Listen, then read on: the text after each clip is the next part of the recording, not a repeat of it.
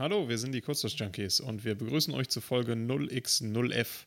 Wir sind Chris und Basti und wir sprechen über Elektronik und Elektrotechnik im Allgemeinen. Und los geht's. Prost. Oh, Prost. Ich habe eine Flasche Prost. Wasser. Und du? Mm. Richtig leckeren Pfanner. Pure Tea. Hm. Lecker, lecker, lecker. Schmackofatz. So. Ähm, Neuigkeiten. Was gibt's für Neuigkeiten? Wir haben äh, in der letzten Zeit nicht allzu viel Feedback bekommen. Ähm, ich hatte ein paar nette Unterhaltungen auf Twitter zu diversen Themen, die ich so rausgelassen habe. Und ähm, ja, mehr war da eigentlich nicht. Wie- Ja, ähm, zum Thema Feedback, ähm, erstmal sorry, äh, letzter Zeit echt viel um die Ohren, Mhm. viel arbeitsmäßig in Projekten, Bastian, so wie ich. Ähm, werden versuchen, dass wir jetzt demnächst mal unsere Projekte auf Arbeit abschließen können, dass wir mehr unsere privaten Projekte vorantreiben können. Ähm, Ja, schon gut. Ja. Also zumindest, dass wir ja. die mal zu einem Abschluss bringen.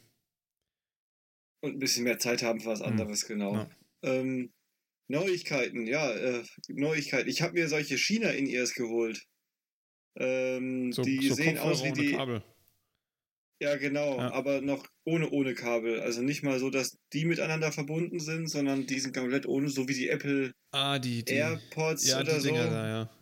Ja. Bin mir jetzt nicht sicher, ob die AirPods heißen. Egal, solche Apple-Dinger. Mhm. Aber ich habe die Dinger aus China geholt, weil mir die aus äh, Deutschland ein bisschen zu teuer waren. Mhm. Und da gibt's die, wenn man ein bisschen guckt, so zwischen 8 und äh, 15 Euro.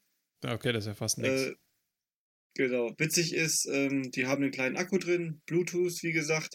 Man kann, ich weiß nicht, ob das bei den Apps auch geht, ist mir auch egal, ähm, pausieren und, und nächstes Lied machen, indem man auf die Kopfhörer, wenn sie im Ohr drin sind, drauf tippt. So Okay. eine Art Cup-Touch. Mhm. Ich glaube, es ist ein Cup-Touch. Ich glaube jetzt nicht, dass sie da einen Erschütterungssensor drin haben, sonst würden sie viel zu oft aus Versehen auslösen.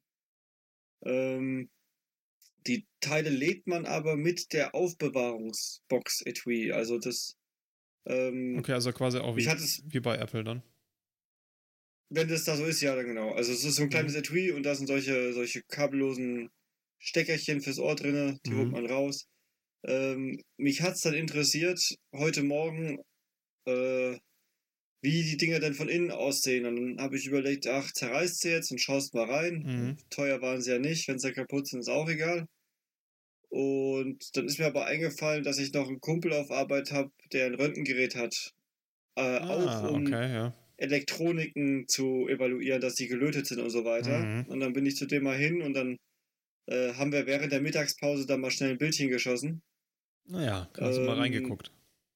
Hab ich mal reingeguckt, weil mich das interessiert hat, wie auf so engem Raum und kleinem Platz ein, ein, ein Bluetooth-Modul sitzt, ein Akku sitzt, ein Lautsprecher sitzt und noch die Ladeelektronik, weil die intern ja auch einen, einen Akku haben. Mhm. Also total witzig. Ich hatte dann gedacht, naja, die Dinger sind am Stiel relativ dick. Wahrscheinlich ist da so eine Art Mini, Mini, Mini äh, 50A Batterie drin oder Mhm. Lipo drin. So, so super klein wie eine Doppel-A, nur halt in klein. Sowas hatte ich mir vorgestellt. Tatsächlich ist es aber so, dass der Akku hinter der eigentlichen Lautsprechermembran sitzt. Okay. Im Nachhinein macht es ja sogar Sinn, weil der Akku das schwerste Teil ja ist. Und wenn das natürlich unten in dem Stiel drinne wäre, dann ähm, würde der natürlich immer versuchen, den, den Knopf aus dem Ohr rauszuziehen. Stimmt, ja. Ähm, und im Stiel an sich ist eigentlich die komplette Elektronik. Also da ist das Bluetooth-Teil Ah, drauf und okay. so weiter und so fort. Genau. In dem anderen Teil ist ein etwas größerer Lipo drinne, so ein flacher und ganz rudimentäre Ladeelektronik. Also ich habe es in, nicht dem, in zerrissen, dem wie anderen gesagt. Teil meinst du jetzt in der Aufbewahrungsbox? In, in dem Etui, genau, Ja. wo die reinkommen. Ja. Ähm, ich ich schicke dir später mal das Bild und dann kannst du das als äh, vielleicht als Podcast-Foto nehmen oder so. Dann Können kann wir jeder machen, sich ja. das mal anschauen. Ja. Das ist ganz interessant. Man kann auch die Umrisse erkennen. Ich habe es so schön ähm, trapiert, sag ich mal. Und die, Genau. ähm, die Elektronik, die da drin ist, die ist äh, eine Leiterplatte, 5 mm breit, 20 mm lang Ja. oder so?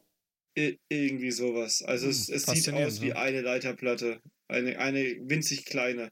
Faszinierend. Man ja. konnte jetzt auf dem Bild nicht erkennen, ob es eine Flex ist oder eine Star ist oder wie die das gemacht Mhm. haben. Ja. kann man nicht so richtig erkennen. Müssen wir doch mal draufhauen mit dem Hammer. Also ich gucke irgendwann nochmal rein. okay. Ja. Ähm, ja, ich habe in den letzten paar Wochen wieder häufiger das gemacht, was ich eigentlich mit meinem Twitter-Account vorhatte, nämlich äh, aus dem Berufsalltag ein paar Bilder posten. Ähm, ist natürlich immer so zu gucken, dass man da nichts erkennt drauf, was es denn eigentlich ist, was ich mache. Aber äh, zum Beispiel jetzt ähm, bin ich im Moment damit beschäftigt, EMV-Messungen zu machen. Und ähm, da kann man ja immer mal wieder so ein Spektrum fotografieren. Tut ja nicht weh, ne? Nö, und man kann ja gar nicht sa- sagen, wo oder was das ist. Ganz Das genau, ist halt ein, Ein schreckliches Bild. Ja. Hey. noch was zu tun. Ja, das ist, ist- keine gerade Linie, die bei 0 dB rumeiert. Nee, das ist, wenn du halt dann jetzt anfängst, die Kabel dran zu machen äh, und, und aktive Datenübertragung und sowas läuft, dann ist das natürlich ähm, blöde.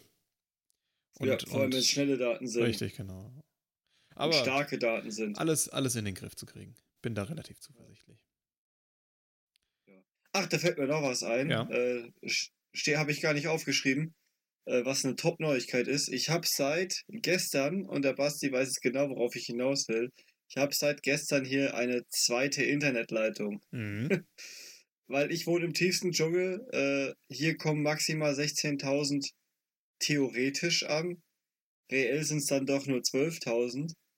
Und wenn jetzt die ganzen äh, Smart-Geräte, die man so hat, alle über eine Leitung saugen, und ich selbst habe es ja schon erzählt, ich spiele auch gern Counter-Strike, ähm, dann habe ich häufiger das Problem, dass ich dann solche Ping-Schwankungen habe. Und das hat mich letztens so dermaßen angepisst, dass ich mir gedacht habe, so, jetzt war's das, jetzt holst du eine zweite Leitung. Und habe mal bei meinem Provider angerufen, äh, habe gesagt, du, ich brauche eine zweite Leitung, ich brauche kein Telefon, ich brauche nu, nur Internet, äh, nicht viele Daten. Äh, habt ihr denn da was?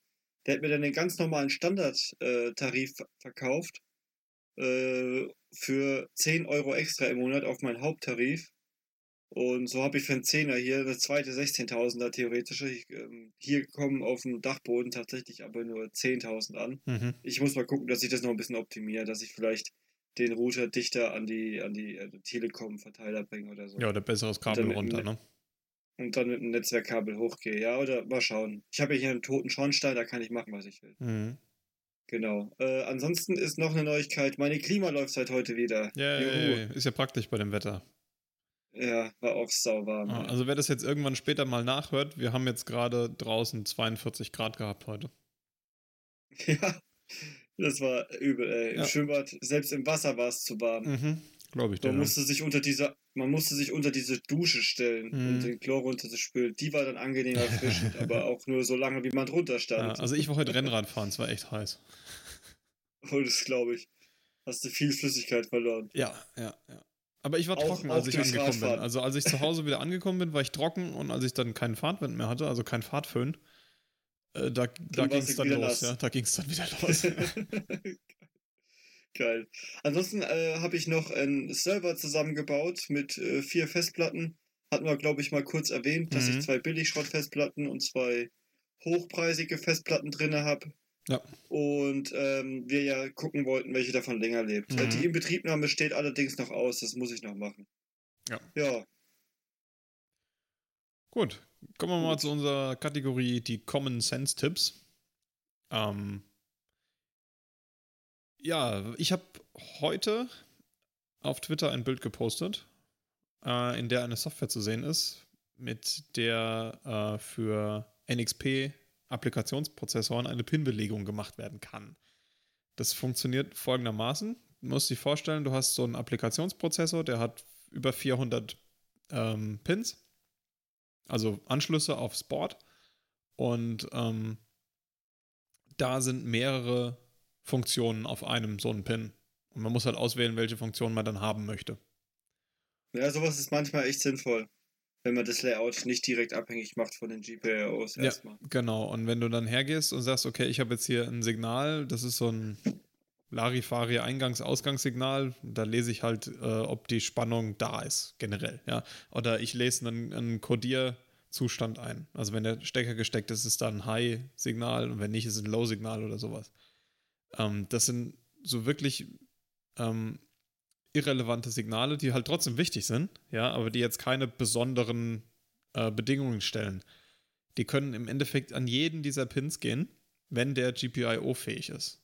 Und mhm. ähm, mit Hilfe von so einem Tool kann man schon mal während dem Schaltplan-Design oder während der, der Schaltplaneingabe sich eine Pin-Belegung ausdenken, die dann später hilft äh, beim, beim Vorplatzieren von den Bauteilen. Das heißt also, wenn ich dann meinen Schaltplan gemacht habe, dann habe ich meistens noch nicht alle GPIOs an diesen Applikationsprozessor angebunden, sondern ich habe nur eine gewisse Menge an GPIOs noch frei und eine Menge an Signalen. Und ähm, mache dann eine Forward Annotation, das heißt, aus dem Schaltplan werden dann die Daten erzeugt, um ein Layout zu machen.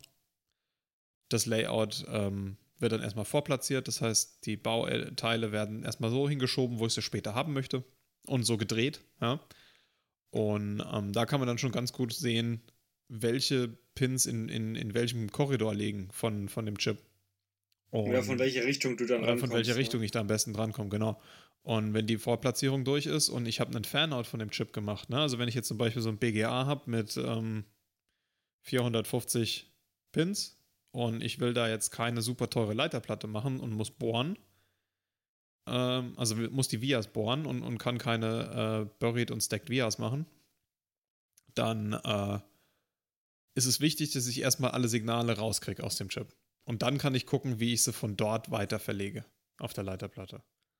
Ja, also mhm. ähm, als allererstes die Vorplatzierung, gucken, wo will ich meinen Chip haben, wo, wo ist er mechanisch am sinnvollsten aufgehoben. Dann die Peripheriekomponenten außenrum, also ähm, RAM, eMMC als Datenspeicher oder ein SPI-Flash als Datenspeicher. Ähm, Display Interface. Display Interface, PMix für äh, Spannungsverwaltung äh, ähm, und alles. Ja. Wenn das dann sitzt, ähm, dann kann ich den Fanout machen von dem Chip und dann habe ich zumindest alle Signale schon mal unterhalb von dem Chip raus und kann dann anfangen ähm, zu verdrahten. Ist natürlich sinnvoll, wenn man mit den komplexen Dingen am Anfang anfängt. Das ist ähm, RAM, RAM-Interface äh, sind sehr viele Signale. Das sind an die 60 Signale, die man da routen muss. Die müssen teilweise Längen abgeglichen sein, teilweise differenziell und Längen abgeglichen. Und ähm, wenn das durch ist, dann kann man alles andere außen rumlegen. Ja? ja, man fängt halt erstmal mit den Sachen an, die man auch nicht unbedingt aussuchen kann, wo die rausgehen sollen. Ich meine, ganz genau. Beim RAM kannst du höchstens noch sagen Bank 1 oder Bank 2. Falls es das gibt, ja. Genau, genau falls es gibt. Das, das wäre die einzigste Flexibilität. Ansonsten ist ja jeder Pin erstmal vorgegeben, ja. Adresse so und so, ähm, genau. Daten so und so. Und das ja, ist halt also das ähm, die, dieses Vorplatzieren und Fernouten, das ist halt relativ tricky, wenn man das von Anfang an mitmachen möchte. Im mhm. Schaltplan. Ja, also wenn ich meinen Schaltplan grundsätzlich äh, erzeuge, dann ist es relativ schwierig, diese Vorplatzierung und, und, und das Fanout schon zu machen, um dann eine Pin-Belegung für den Prozessor rauszufinden. Da helfen diese Tools. Ja. Und außerdem können die, viele Pins mehrere Funktionen, aber die Funktion ist ja nur einmal im Chip. Das heißt, ich muss mir dann auch überlegen, wenn ich die, die Funktion an dem Pin habe, dann kann ich eine andere Funktion nicht an dem Pin haben, muss die woanders haben. Und ähm, das abwägen und, und an welcher Ecke und, oder welche Kante von dem, von dem ähm, Chip äh, später dann auch die Signale rauskommen. Das ist auch noch so eine Sache. Ne? Und das ist relativ komplex zu erledigen, aber diese Tools, die vereinfachen das. Weil die sagen dir dann, okay, du hast jetzt hier dieses, äh, was weiß ich, ähm, SDHC-Interface rausgelegt, ne, für SD-Karte. Das sind acht Signale. Mhm. Oder sieben, sieben Signale. Und ähm, die müssen halt alle im selben Spannungsbereich liegen. Wenn du dann äh, Alternativfunktionen ausgewählt hast, für zum Beispiel jetzt ähm, den Clock, ne, SD-Clock, dann ähm, ist der vielleicht auf einer anderen GPIO-Bank, dann müssen aber beide GPIO-Banken die gleiche Versorgungsspannung haben. Und alle diese Bedingungen werden von so einem Tool mitgecheckt. Also sind dann sowas zu verwenden. Ne? Richtig, genau. Also wenn wenn wenn es äh, um so komplexe Designs geht wie Applikationsprozessoren, sind diese Tools wirklich wirklich Gold wert. Bei einem Mikrocontroller gibt es die auch. Ja, also jeder jeder Hersteller hat die eigentlich, glaube ich. Also jeder, mit dem ich gearbeitet hatte, hatte das. Ja, also Mhm. ähm, die STMs haben das auf jeden Fall, das ist das Cube MX. Und ähm, Renaissance hat die, das ist dieses Dave. Dann Cypress hat das, das ist dieses Cypress-Tool-Dings da, IDE. Und ähm, mit anderen habe ich noch nicht gearbeitet. Ja, aber die hatten das alle. Ja. Und, und da kann man auch äh, Peripherien einschalten, Pin-Belegungen machen. Und die schmeißen dann auch noch so einen Code raus, ähm, wo man dann ein Projekt erzeugen kann. Aus dem NXP-Tool, das ich da verwendet habe, kommt auch Code raus. Den kann man dann direkt in den Bootloader mit übernehmen und hat dann die Pin-Konfiguration für, ähm, für den Bootloader. Das ist eigentlich eine ganz nette Sache. Ja, wenn es von vornherein schon definiert ist, macht man auch weniger Fehler. Ne? Vor allem, wenn das vorher mit so einem grafischen Tool gemacht Ja, wurde. Ja, weniger Fehler, weiß ich nicht. Ja, also man muss halt Ja, du musst ja nicht, du musst ja nicht jeden GPIO, ja klar. Das Es ist natürlich übersichtlicher. Ich finde, das ist wesentlich übersichtlicher, als wenn man dann ähm, 400 Zeilen Code hat, bei dem Pin-Belegungen konfiguriert werden. Weil das ist ja nichts anderes als Werte in Register schreiben. Ne? Ja.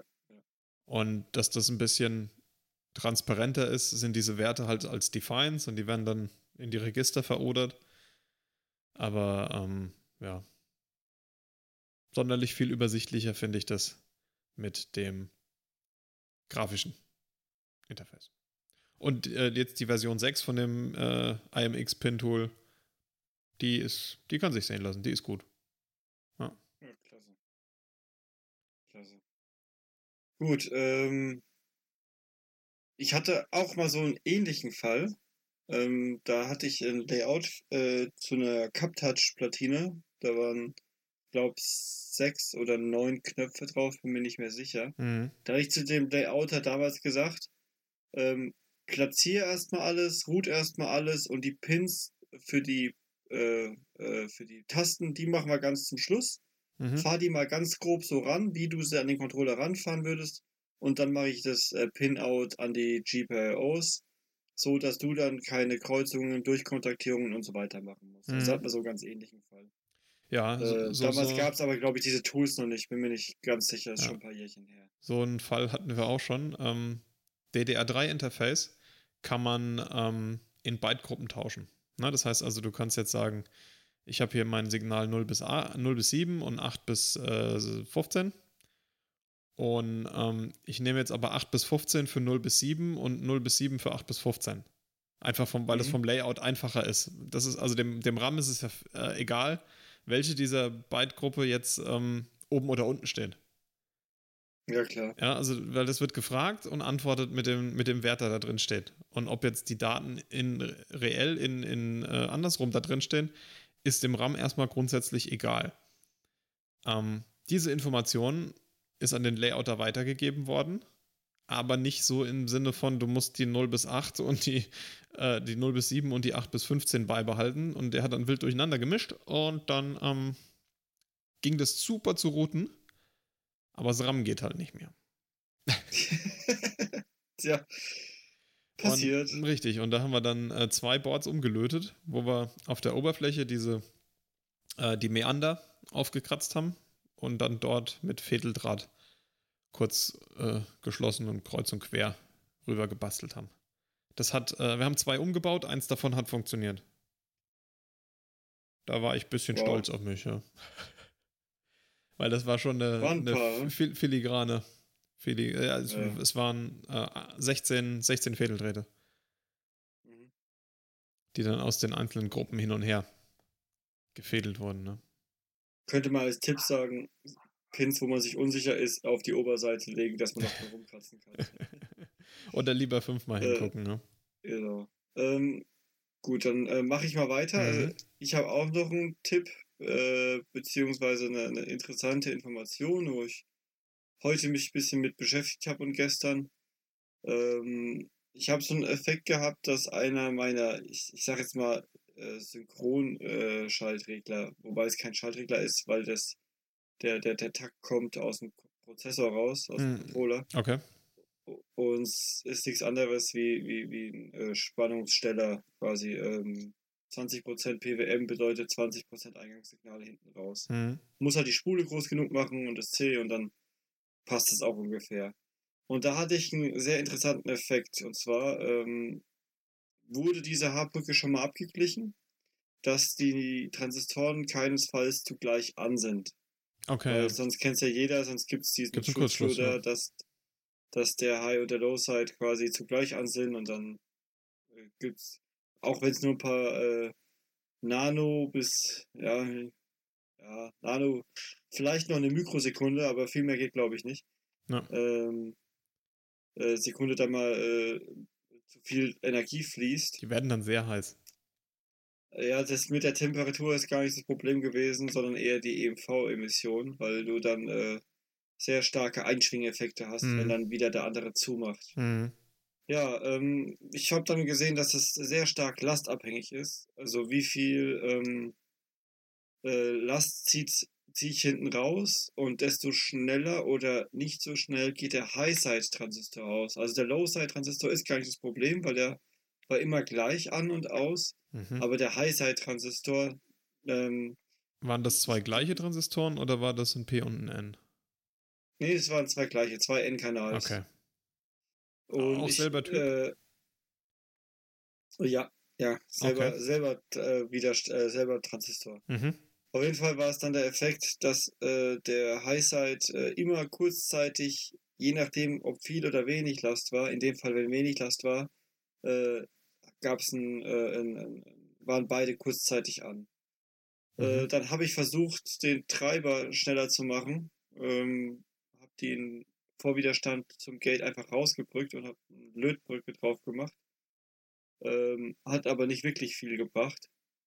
Äh, dann bin ich mit einem Kollegen zusammen, haben wir mal geschaut. Er hat mir dann seine äh, Transistoren empfohlen und ich habe dann andere, die ich auch auf der Platte hatte, draufgelötet.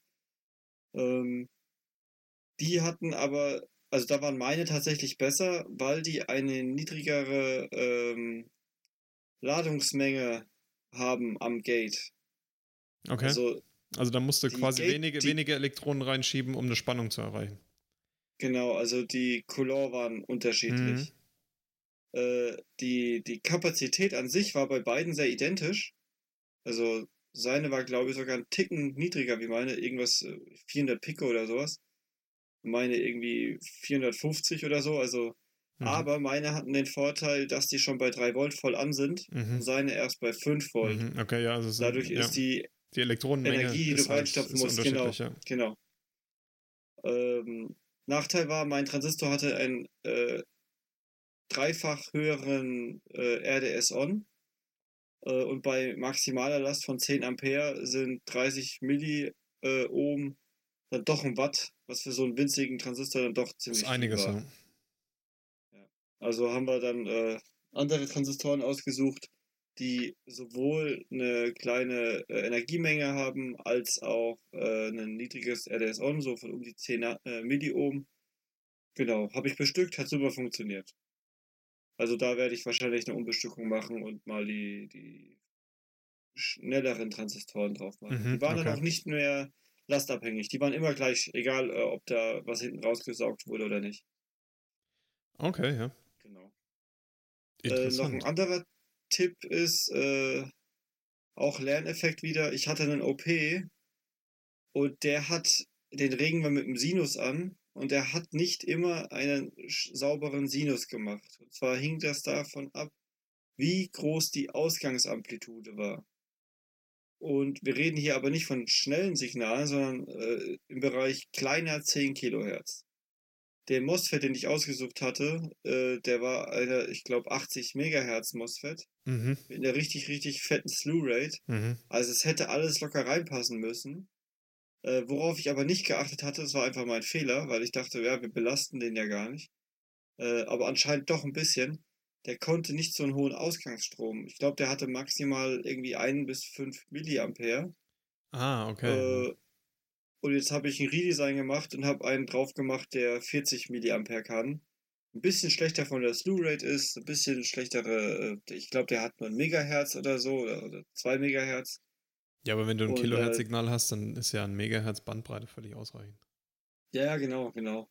Auf jeden Fall äh, super. Wir haben jetzt heute Messungen gemacht. Ich kann voll aufdrehen, die Sendeamplitude. Ich, komm, äh, ich habe mit Absicht 150 Millivolt bin ich weggeblieben von den Ausgangsspannungen, äh, Eingangsspannungen, Supply-Spannungen mhm. meine ich. Also, weil ähm, ganz interessante Info, äh, alle schreiben drauf Rail to Rail, aber ähm, das ist nicht immer Rail to Rail ja, auch so gemeint. Rail, Rail to Rail heißt ja nur nicht, dass sie nicht sehr weit weg sind vom Rail. Ja, genau. Also ich habe jetzt 150 Millivolt Luft mhm. noch gelassen und sieht sehr, sehr, sehr gut aus. Also so kann ich lassen. Ähm, falls ihr den Effekt mal habt, ihr habt ein OP, habt hinten draußen ein Sinus oder ein anderes Signal, was ihr erwartet und das sieht überhaupt nicht so aus, wie es aussehen soll. Ähm, guckt mal, ob der Strom, den euer OP liefern kann, ausreichend groß ist. Ja.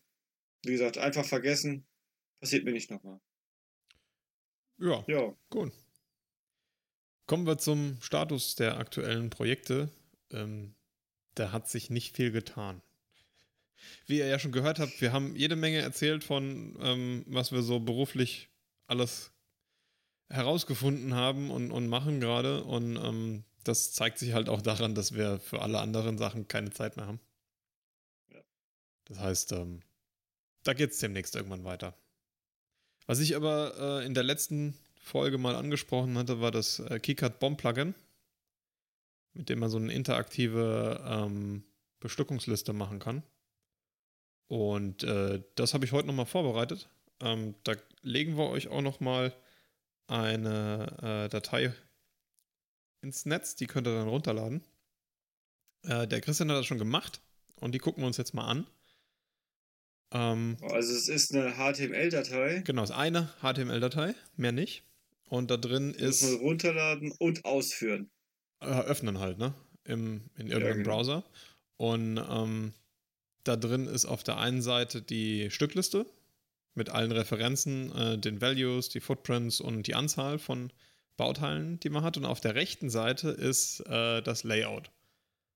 Und ähm, ich kann jetzt mit der Maus oder wenn ich auf einem Tablet bin mit dem Finger auf einer der äh, Komponenten in der Stückliste drücken und sehe dann, wo auf dem Board diese Bauteile denn zu finden sind. Also die werden dann highlighted. Das geht auch umgekehrt. Das geht auch umgekehrt. Ich habe es gerade ausprobiert. Es geht auch umgekehrt. Auch genau. ich kann auch Bauteile anklicken. anklicken und kriege dann in der Stückliste gesagt, was es denn ist.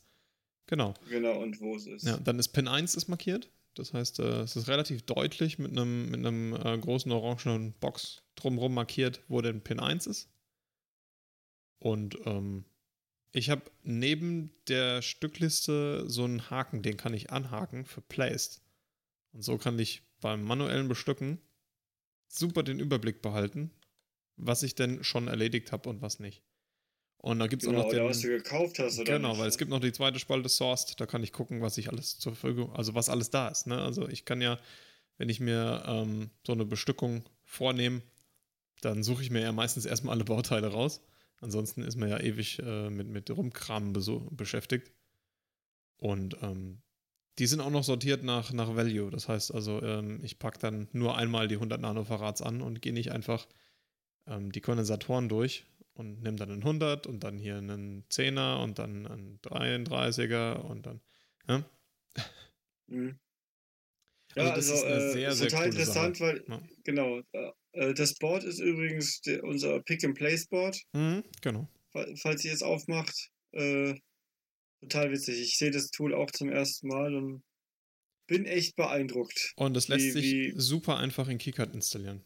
Na, also ähm, verlinke am besten einfach äh, die GitHub-Seite vom ähm, Open Scope Project. Die haben das äh, ins Leben gerufen. Ich weiß nicht genau, was das Open Scope Project ist. Ich wollte auf deren GitHub-Webseite gehen, aber da steht nichts.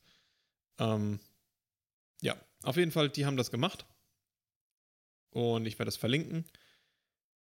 Die Installation ist eigentlich relativ einfach. Ihr ladet euch das runter, kopiert den einen Ordner ähm, in den KeyCard Plugin Folder. Wo der genau liegt, für welches Betriebssystem, das steht auch bei denen auf der Installationsseite. Ähm, und dann startet ihr KeyCard, geht auf Werkzeuge, äh, externe Plugins, äh, Generate Interactive HTML Bomb, drückt da drauf. Funktioniert einfach mit auf OK klicken, kommt was raus. Man kann noch ein bisschen was auswählen, was für Komponenten man will man dabei haben, äh, welche nicht, weil ich kann ja auch in meinem Schaltplan zum Beispiel noch ein Feld hinzufügen, wo ich sage, do not populate. Die kann ich direkt weglassen in dieser Liste. Also das ist noch viel umfangreicher als einfach nur so ein schönes HTML-Ding zu erzeugen und dann fällt das da zum Schluss bei raus und dann kann man das einfach öffnen, kann das als einzelnes simple HTML-Datei auch jemandem schicken ja, oder äh, auf dem USB-Stick laden oder wie auch immer und hat das dann vor Ort. Die funktionieren übrigens auch super auf einem Tablet, diese Seiten. Ja, also wenn ich jetzt äh, zum Beispiel an, am äh, Lötplatz sitze, kann ich mir so ein 10 Zoll Tablet oder sowas nebendran stellen und ähm, kann dann interaktiv mit dem das Tablet. ist halt super genial, dass wenn du, wenn du dir sowas highlightest und du Genau. dann genau, da Genau. müssen sie hin. Und du musst nicht äh, im Schaltplan gucken, ah, ich muss jetzt C11, C11, C17, C35. Genau, und dann, und dann gehe ich in Und den du musst Gerber dann Viewer im und gucke, wo das denn genau. ist. Ja. Genau, sondern du kannst einfach dieses Tool öffnen, klickst auf das Bauteil, was du jetzt bestücken willst, alle werden gehighlightet, du kannst in sehr kurzer Zeit einmal drüber gucken, hast du alle bestückt oder hast du was Ganz vergessen. genau. Ja. Ist eine super Oder Hilfe, ist es Ding. absichtlich, dass du den vergessen hast und dann machst einen Haken dran und gehst ans nächste Bauteil. Ganz genau. Äh, witzig ist, ähm, ich habe ja gesagt, ich will die Bomben reduzieren, wie immer. Mhm. Und wenn ich jetzt so drüber gucke, ist mal nur so auf die Schnelle. Hier sind jetzt 24 Artikel, wobei da auch äh, unser Symbol drauf ist, das Kurzschlussblock-Symbol. Genau, so, so, Dinge, so Dinge kann man dann halt weglassen. Ne? Genau. Und äh, ja, es scheinen, aber scheint doch äh, 24 Stück scheint also 23 sind es bestimmt, ja. Ja. Vielleicht auch nur 22, aber irgendwas um den Dreh. Aber für so eine komplexe Platine ist das nicht viel, glaube ich. Nee, das ist nicht sonderlich. Vor allem, wenn du überlegst, dass ähm, alle diese Komponenten bringen, also da sind ja auch noch 1, 2, 3, 4, 5 verschiedene mal, Stecker nee. drauf. ha? Warte mal, da heißen noch ein paar heißen N-Best, sehe ich gerade. Der R5 ist N-Best. Und bei dem C war ich mir wahrscheinlich mit dem Value nicht sicher. Das ist entweder ein 100 Nano oder ein 2,2 μ. Ja. Ah, cool. Also es scheint doch so zu sein. Also vielleicht schaffe ich es auf 20 Bauteile runter. Also ich muss nochmal durchzählen, aber ja. Nee, coole Sache. Also saugeiles Tool. Ich sehe es gerade zum ersten Mal und bin echt beeindruckt. ja, ist echt cool. Gut, kommen wir zum Chip der Woche. Ähm, ich habe mir diese Woche einen Chip rausgesucht. Und zwar ist das ein Mikrocontroller, der STM32F042F6. Und das Besondere an dem ist, das ist ein kleiner ARM Cortex M0 im TSSOP20 Gehäuse. Das sind die mit den Pins links und rechts dran. Also die sehen wirklich aus wie so ein Elektronikkäfer. Und ähm, der hat 48 Megahertz Geschwindigkeit, mit der er maximal läuft. Der braucht aber kein Quarz für USB. Das heißt also, das Oh. Ding kann USB ohne externen Quarz. Also dieser Chip, Das ist echt krass, dieser weil Chip, das ist eher äh, ungewöhnlich. ja, D plus, D minus dran und schon kann ich USB 2.0 mit den äh, 12 Mbit an Geschwindigkeit. Das ist. Ähm, Ja, das heißt, der muss sich ja dann so, so eine Art Auto synchronisieren mit dem Mm, Datenpaket, Nee, der hat, oder? der hat intern halt einen RC-Oszillator, der getrimmt ist. Okay. Ja, also der ist, der, ist, der. RC-Oszillator da drin ist genau genug für USB. Also das ist schon, schon faszinierend, weil USB hat ja äh, sehr, sehr strikte Timing-Anforderungen. Ja, Ja. deswegen hätte ich jetzt äh, auch vermutet, dass sie eventuell sowas machen wie, Ja. äh, laufe ich denn gerade weg oder so. Also, Ja. Ähm, der hat die üblichen ähm, Interfaces, CAN, SPI, I2C, UART. Äh, außerdem kann er noch HDMI, CEC, also dieses äh, Kommunikationsprotokoll äh, auf dem HDMI-Kabel. Und ähm, der kostet unter 1 Euro. Und bei mir wird er eingesetzt äh, als eine Brücke zwischen SPI und CAN, weil ähm, der aufmerksame Hörer hat ja vorhin mitgekriegt, dass ich was mit Applikationsprozessoren mache. Und der von uns eingesetzte Applikationsprozessor hat keinen nativen CAN-Controller in sich drin. Das heißt, ähm, da muss extern was dran. Und es gibt zwar bewährte Kahn auf SPI-Brücken, so zum Beispiel MCP 2515. Äh, TI bringt jetzt auch ne, gerade einen neuen raus. Die haben aber ähm, alle so ein bisschen Nachteile. Also die haben Vorteile, die kann man nehmen, kann man einsetzen, die sind, die sind erprobt. Aber da kann man zum Beispiel die Zeitquanten ähm, nur ganz rudimentär einstellen. Und wir haben bei uns gemerkt, ähm, dass ein Mbit-Kahn mit sehr hoher Buslast den kleinen MCP 2515 teilweise ganz schön durcheinander bringen kann. Und okay. deswegen wollen wir für die Zukunft da einfach äh, safe sein. Und ähm, da kommt genau dieser Controller ins Spiel.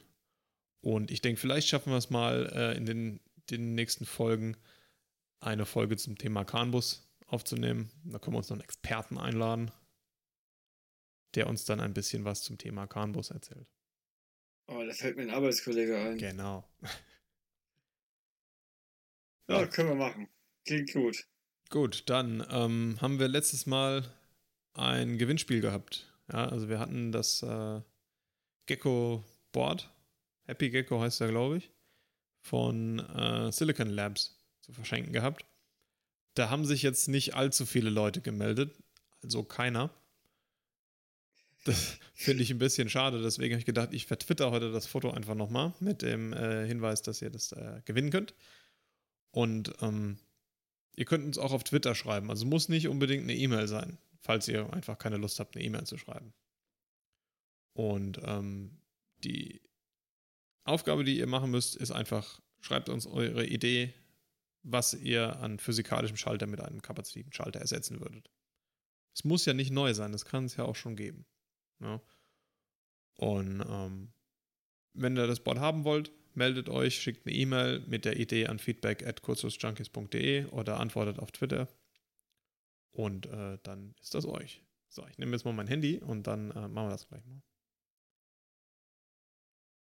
Gut, ähm, dann äh, das waren die Kurzschlussjunkies. Ihr findet uns äh, nach wie vor unter www.kurzschlussjunkies.de. Äh, sieht ein bisschen neu aus, äh, weil wir umgezogen sind. Äh, wir sind ja. außerdem auf Spotify, iTunes und iTunes zu finden. Äh, wir freuen uns nach wie vor über Kommentare auf der Webseite oder twittert uns an. At Platinenmacher für den Basti oder at äh, The Brutzler für mich, Chris. Äh, oder schickt uns eine E-Mail an feedback at kurzschlussjunkies.de. Ähm, Junkies mit IE, wie im Deutschen. Äh, wenn ihr Interesse habt, euch mit uns zu unterhalten zu, über Elektronik oder andere interessante Themen, äh, schreibt uns einfach mal an. Äh, wir haben eigentlich da immer Bock drauf. Ähm, und das war's. Genau, so. Tweet ist fast fertig. Ähm, geht dann gleich in die Cloud